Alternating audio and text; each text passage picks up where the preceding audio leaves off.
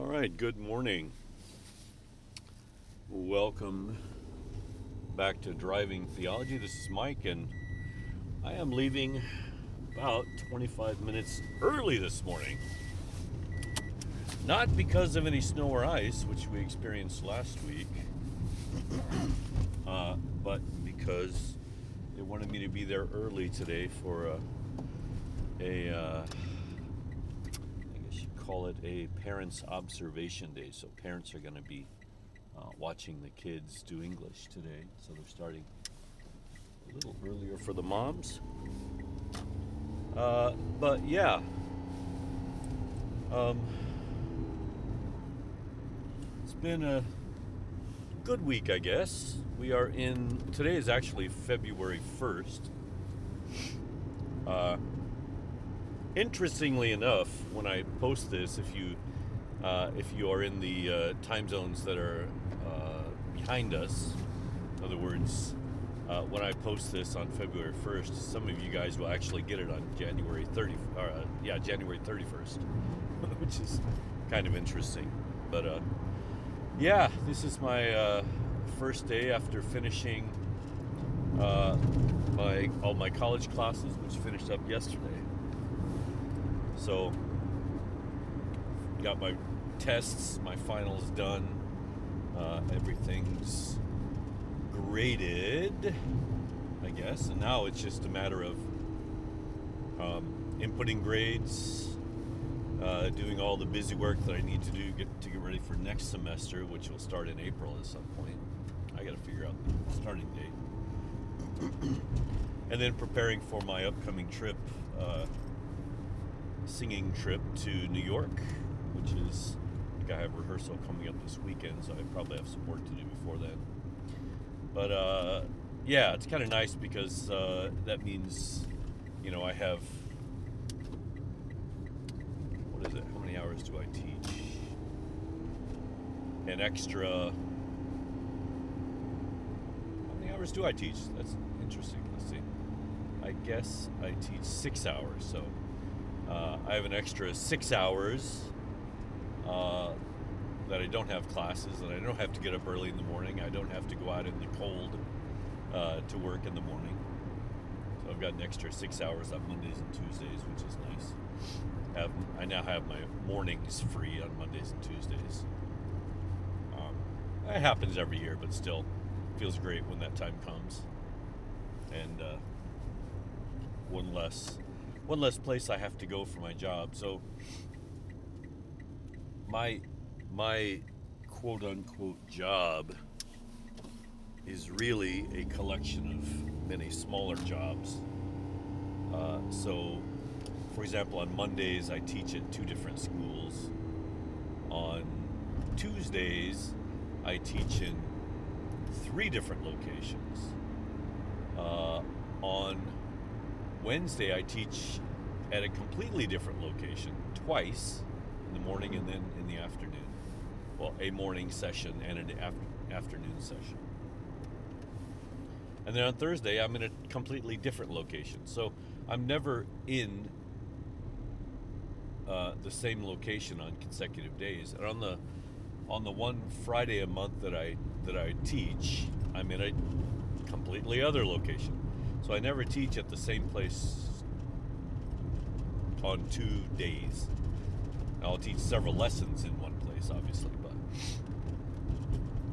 yeah. So my Tuesday, I'm actually in three different teaching classes in three different locations, but it's just one class in each location. But anyway, it's it's you know, it's a lot of driving, uh, it's a lot of coordinating. But that's been my life for so long; it just seems normal. There's nothing weird about me going to lots of different locations uh, to do my job. So basically, my car becomes a pit because it's my tiny, my, my well, now I'm in a tiny car. It's my tiny office. Um, so yeah. Anyway, that that's that's kind of the lifestyle that I have and have, have had for more than 20 years now, really, uh, since about 2000 one, it's been more or less, more or less like that. Less, less in the beginning, and slowly it became more like that. I think in the, uh, especially in the early, early 2000s, I taught consecutive days in the same location sometimes. Um, but I still had other places I had to go. but that's also a microcosm of what it means to run in a language school in our area.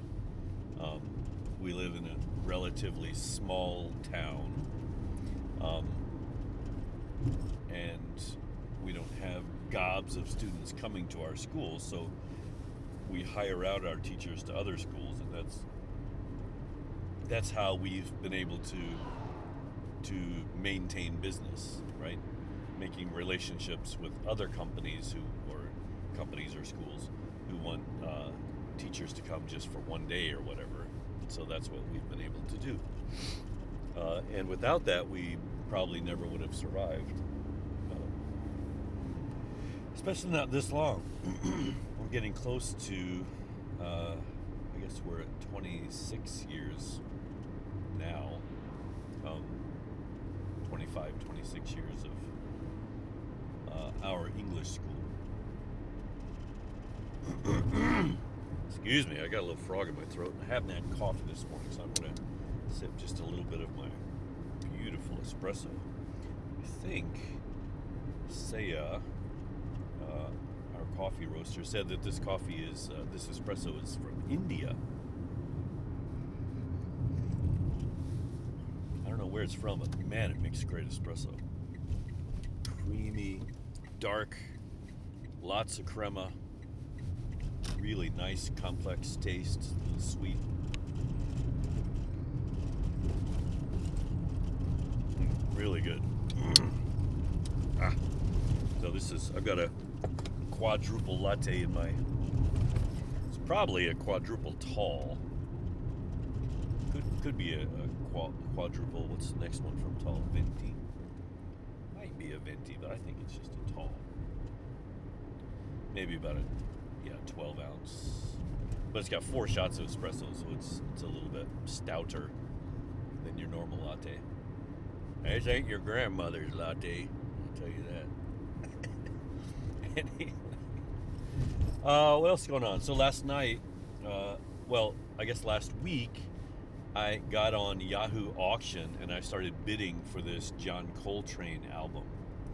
John Coltrane, if you don't know, is a saxophonist from the 40s, 50s, 60s, uh, who was uh, an innovator and is probably considered the finest saxophone player of his generation.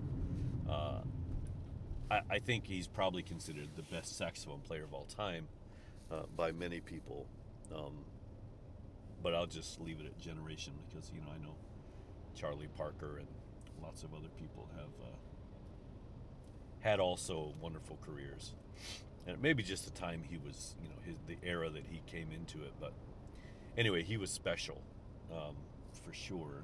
And I'm I, I've been on a uh, jazz kind of kick, as you know, for the last, uh, I guess, since my birthday in November, because I got a turntable in my birthday, and so uh, since then, even before then. That's why they got me the turntable. So I guess since about I don't know October, September, October, I've really been kind of pursuing uh, jazz, jazz music, and as a vocalist, it's not quite the same thing. Like um, what I haven't figured out yet how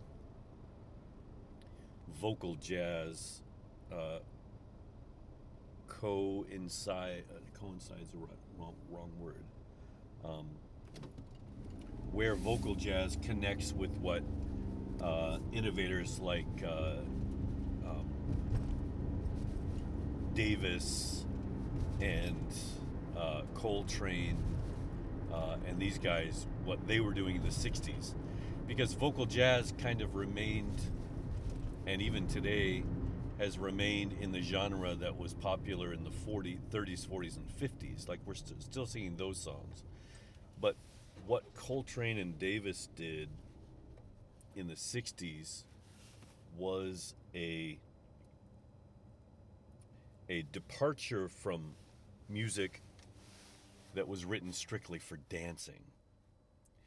Uh, and it was written, it was music that, that served a purpose other than the music. And then people like John Coltrane and Davis uh, and others uh, began to write jazz for the concert stage in a sense.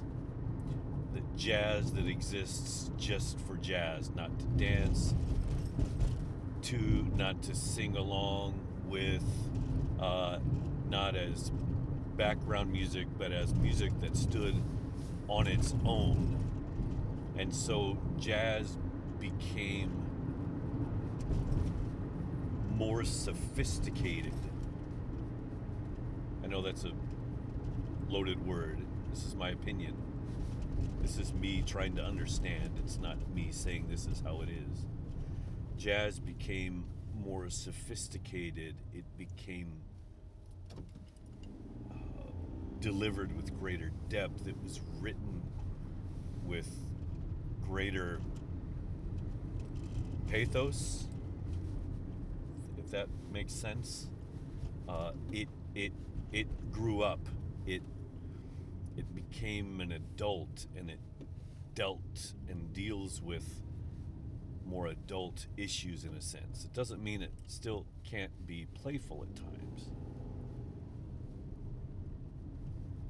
But it matured, it grew up. It as the musicians were so followed the music, I suppose. Maybe that's what happened. It, it, it's kind of difficult to, you know, to, to say exactly what what the phenomenon was, but music in the 40s, the the, the big band um, music from the 40s, and even before that, the quote unquote Dixieland jazz bands,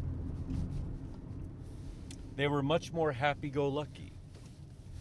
You know, they were much more happy go lucky. Um, they were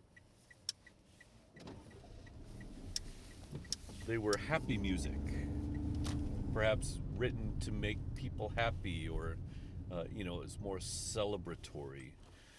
Whereas this this record that I listened to last night, and I, I had heard the pieces from this record while listening just to random John Coltrane songs on, you know, Apple Music or whatever. But this album is more introspective. I think that's the word I'm looking for. It's introspective, it's melancholy at times, uh, it, it's chaotic, it's, it's, it's intense.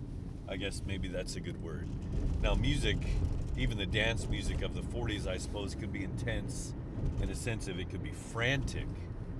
But I think frantic is different than intensity, if that makes sense. Um, now, there are a lot of other cultural things that were happening in the 50s, 60s, uh, even since the 40s, that maybe brought along uh, or, or, or uh, coincided with, or um, I hesitate to say caused, but certainly influenced, and that was uh, the uh, drug culture that was starting. Uh, musicians were experimenting more and more with um, different drugs, and many of the musicians I've talked about had uh, battle battled addiction and and and they overcame addictions. Um, uh, they they got out of that but you know the the 50s and 60s were a weird time in America. The 50s were kind of bright and happy and youthful and you know we just got out of World War II and then as the 50s go on, now we're in the Korean War, and then the 60s come with the Vietnam War, and and uh, the drugs enter and become a big influencer, as well as you know things in, in science and religion and politics and a lot of things happen. To I think influence the kind of jazz that we get from this period from the late 50s and, and 60s um, and this album by John Coltrane is just amazing. The album is called Giant Steps. And if I'm not mistaken, it's the only John Coltrane album, maybe the only studio album, uh, that is all him and all his compositions. Now, I'm not sure about this. The album was written, at least many of the pieces were written as as he was leaving his wife uh, and and and divorcing his wife whom by all accounts he loved. Uh, but the marriage wasn't good, at least from John's standpoint. And so these these pieces were uh, written in the in that context. And yesterday I posted on Facebook. I, I posted a picture of the album and just my opinion about how great it was and how I wish I would have found it sooner. Um, uh, my friend and also jazz saxophone player uh, Heath Jones uh, sent me an article, and I haven't been able to finish the article yet. It's kind of long. I got it this morning as I was trying to get ready for work, so I'll finish it later. But a lot of the things uh, he's telling me about, I, I found in that article, and also on the uh, the back cover um, of the album itself. Now, the album I got, for those of you who are audiophiles, is not a, an original issue. Uh, it's a reissue of 1975. An original can cost up to a thousand bucks right now, and yeah, that's just not the kind of collector I am yet. um, I'd love to have an original. Somebody wants to gift me one, uh, but yeah. yeah, anyway, I recommend Giant Steps. It's it's a wonderful album. It's I was afraid it was going to be far more atonal than it turned out to be. Far far more. Uh, what's the word I'm looking for? Experimental, uh, not as accessible. Uh, but I found it very accessible. Of course, I've been listening to a lot of this music as of late, and so maybe the the vocabulary is kind of sinking in just a little bit. Um, and maybe that's why I, I, was worried because John Coltrane is known for trying to push jazz and his instrument and his playing of it to the limit.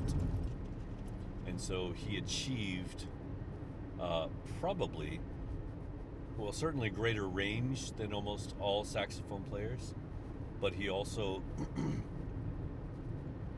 probably achieved greater speed and and more variety, right? He, he, he always tried to play things in a different way. He, he was always looking for a new, he was almost like obsessed by writing new musical figures and, and finding new uh, melodic uh, and and chordal passages, right? Um, of course, you don't play a chord on saxophone, but he, he wrote the music and, and you know arranged it. Um, anyway, wow, what a beautiful, beautiful album.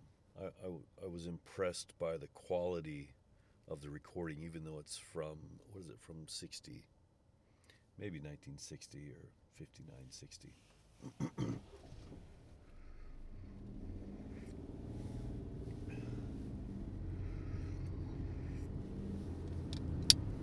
Uh, sorry, just sipping some coffee. Anyway, beautiful, beautiful album. You know, it's interesting. I, suppose I can make a correlation with a a, a post I got. A, a, guy that I follow on on Facebook. I think his name's his last name's Hicks, John Mark Hicks, or something like this. Uh, I don't know that I've ever met him, but we have some of the same, I guess,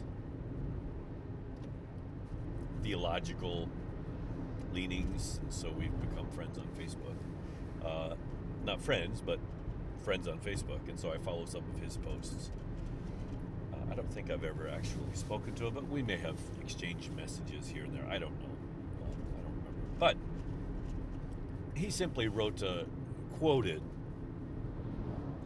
uh, a quote from a monk about uh, the the monastic life and you know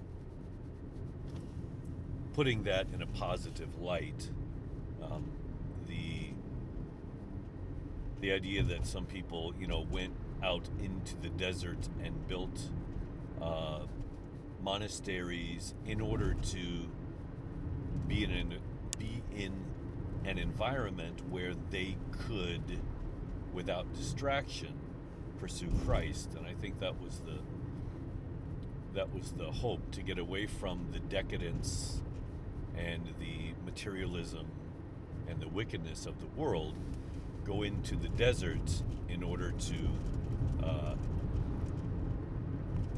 be stripped of all those world worldly needs and desires so that they could pursue Christ. And and in the in the I believe the fourth and fifth centuries AD uh, or I guess we say the Common Era, uh, people did this in, in, in Europe and I suppose in the Middle East. And so they, they went out into the wilderness to get away from the, the wicked city life, in a sense. But many of these fathers, so this was my comment, many of these guys did it not so not so that they could leave permanently the people in the cities but so that they could come back to the cities unhindered, unencumbered uh, by all of the worries uh, of life in the city. You know, politics and, and materialism and, and, you know, tiffs with neighbors and, and, you know, the pursuit of money and the, the, the, the pursuit of pleasure, right? All of these things that, that cities are known for, even today.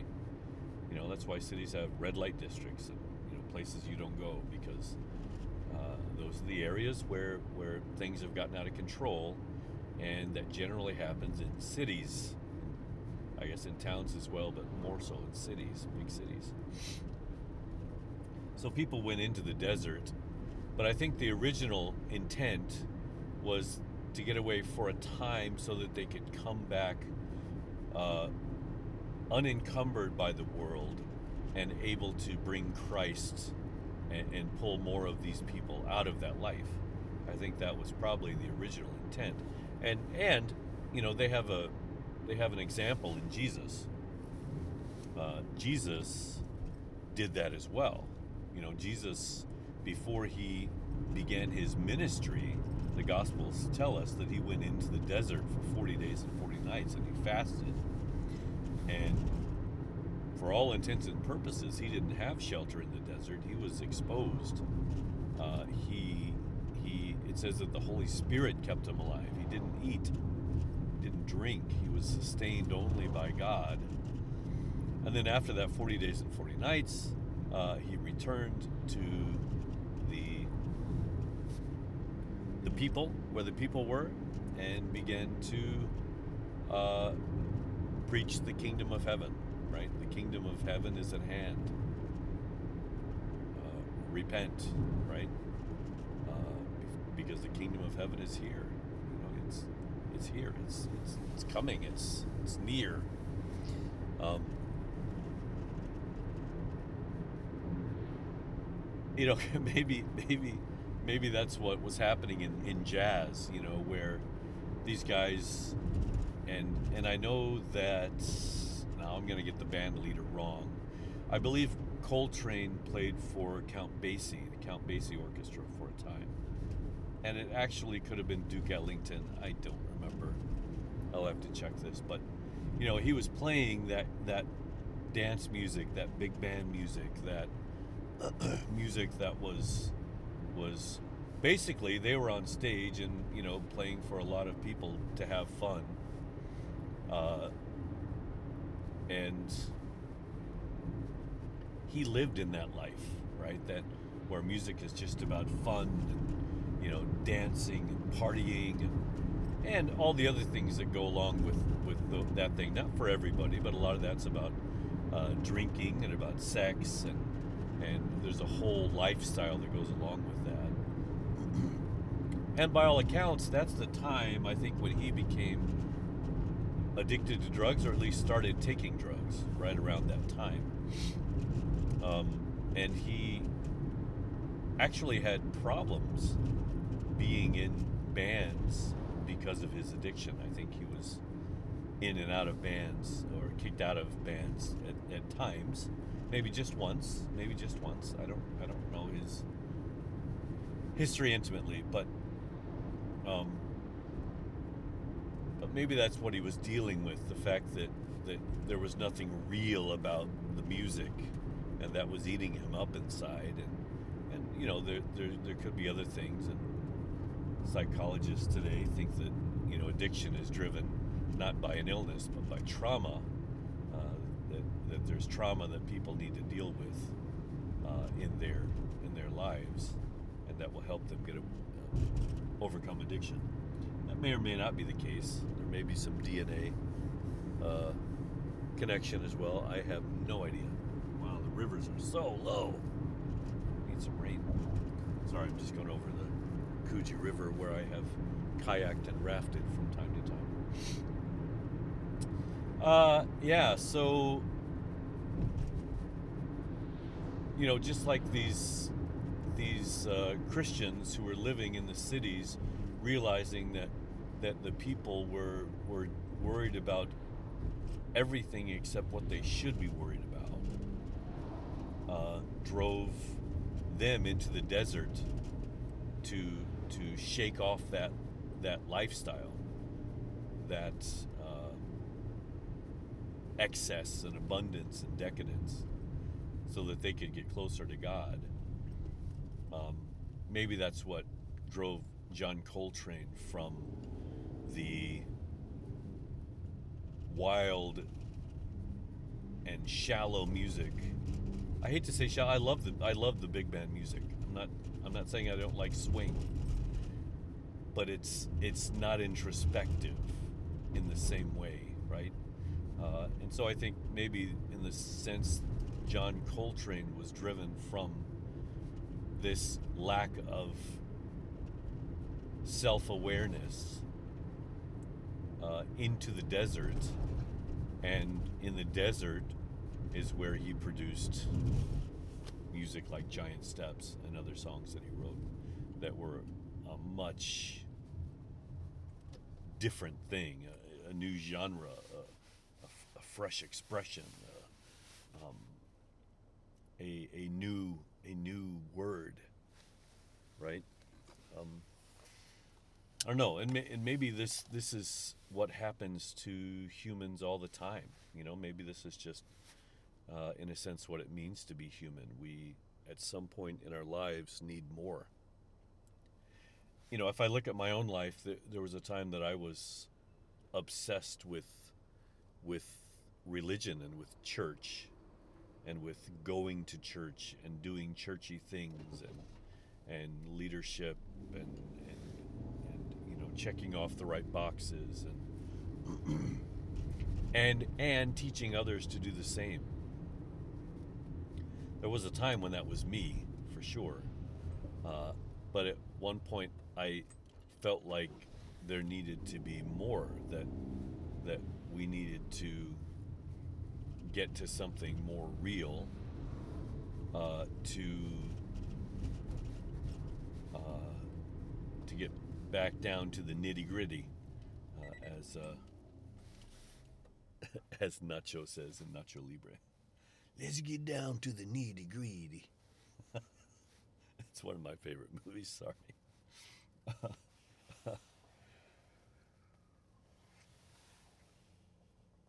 oh, this coffee's so good. Mm. I feel sorry for you guys who don't enjoy coffee. who don't imbibe uh, the uh, little brown roasted beans, but oh my goodness, sometimes it's just so good. It looks like I'm going to be early enough that I can enjoy and finish my coffee, which is great. Um, yeah, so maybe this is just what happens to us. You know, there's a time when we live in a world, and that world at some point in our development, our evolution, no longer becomes enough, and we seek more. We need more. We want more. Uh, now, that's not always good. You know that that also, I think, describes midlife crises that that people go through, where you know they leave their they leave their wife and, and buy the sports car and get the young girlfriend. You know that that whole thing. It's not always good. In fact, you know that's that's something that I think happened to my father. Uh, that for whatever reason, instead of it being the church, for him it was it was his marriage, uh, and and I think I think what we need to know is those times are coming, and there are going to be things that you can, you know, shake off from you like the dust from your feet, uh, but families and marriages and Christ uh, are not them. Now, I, I did leave the institutional church, but I did it in order to pursue God in other places, in other ways, in fresh expressions. I'm not trying to defend myself. I really don't feel the need to defend myself. Uh, sorry, there's a lot of shaking in this car. I just realized maybe getting on the recording. I hope it's not too bad. Uh, but yeah, anyway, so yeah, may, maybe people need to know that there's going to be a time in your life, and maybe a couple times, where what you're doing is you see through it suddenly. You see it for what it is. And you may be right, but you may be wrong. But it just may be a lunatic you're looking for. Sorry. Uh, I keep quoting people. That was Billy Joel another one of my favorites. Uh, but yeah, it you might be wrong, right? But you need to be honest about what you're feeling, and then start to uh, deconstruct a little bit to, to to check, right? Start to analyze. You don't want to let it. You don't want to let it go. Uh, you don't want to tough it out, right? Um, and what I mean is, if your marriage suddenly if it comes up that your marriage is not all it should be, well, marriage is not something that you just toss aside. There are so many moving parts, uh, and so many people will, will, will be affected by your decision. That that's not a that's not a good um, good way to think about marriage. They shouldn't be thought of as disposable. Now, it doesn't mean that if you're in a if you're a, a somebody who's in an abuse, abusive relationship and you you are your health or your mental health or whatever uh, is in danger that you shouldn't get away. But even then, you know, the, and I don't think anybody would be. So maybe I'm just you know straw manning here, but I, I don't think our first instance should be to drop the knife. You know, maybe our first instance should be to stop the bleeding and, and to uh, to try to heal all those involved because people who ab- abuse uh, have been abused in some way, right? They're broken people too, and they're valuable, just as valuable as you are. Um, so I'm not saying you should not get away for your own safety. I'm not saying that. Uh, and and perhaps the marriage does need to be over. I'm also not saying that you shouldn't uh, divorce. Uh, what I'm saying is, we shouldn't do it quickly, hap- haphazardly. Quickly escape if you need to for your own health, yes. I don't think anybody does. I, I think, again, I'm kind of making a making a straw man argument here. I don't think anybody would do that. So, yeah. Um, what am I getting at here? What am I getting at? The problem is that when we enter the desert and then we find that we just like the solitude uh, and we decide not to return uh, to to take what we've learned and to share the closeness that we've known with Christ to those who are still in this stuck in the cities, right? Um, you can be stuck in the desert and be stuck in the city, and neither one is better off, right? There are people that need to be rescued in the cities. So hopefully, when you enter the desert, you do it so that you can one day leave, right? You have an exit strategy. And exit strategies are important, right, in those kind of situations. Um, now, yeah, sometimes the desert comes to you. Uh, sometimes marriages are like that, where, you know, you find that you didn't seek out the desert, but the desert found you nonetheless. Uh, and so in that in that kind of situation where you have, you know, all right, let's let's speak metaphorically. Your your your relationship with your spouse or your uh, husband or wife was once a garden, beautiful and lush, uh, and then one day you wake up and it's a desert. Well, you don't have to leave that desert. You can start cultivating. You can start watering. Uh, you can start uh, doing what you can to bring back the vegetation. Um, because that's where you started you know. Now yeah you may need to get away for a time and relationships are one of those things that is just incredibly tough on everybody. So anyway i don't know if i made a good correlation between uh, jazz uh, and uh, the monast- monastic life uh, I think I may have found a connection there.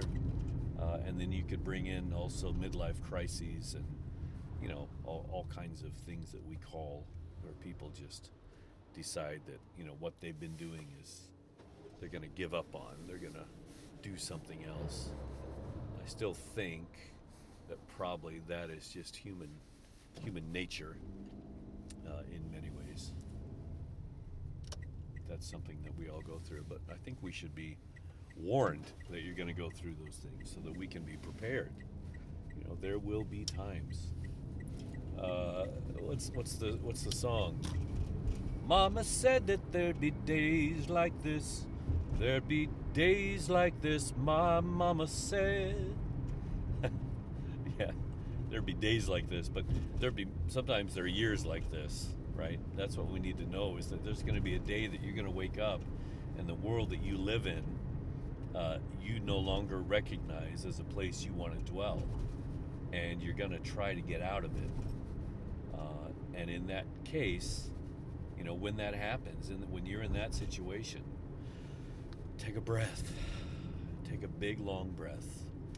Be honest about how you're feeling but really consider the ramifications of what your soul is telling you to do.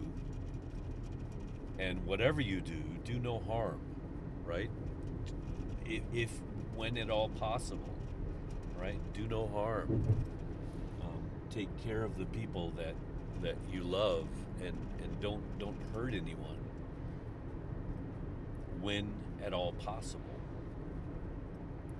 Now, that's not always possible. We, we hurt people when we left the church, I think. um, I, I think I think there are times that, but I you know I here's the thing I had known for nearly ten years before I actually left that I was probably going to. There, had been nine years that I was considering other expressions of quote unquote church or gathering that I felt like were probably better. Um, so I didn't just, you know, do it right away. There was a lot of studying and preparation that went into it, sure. Well, it looks like all the parents are here. Well, I'm gonna cut this off and try to drink some coffee before I.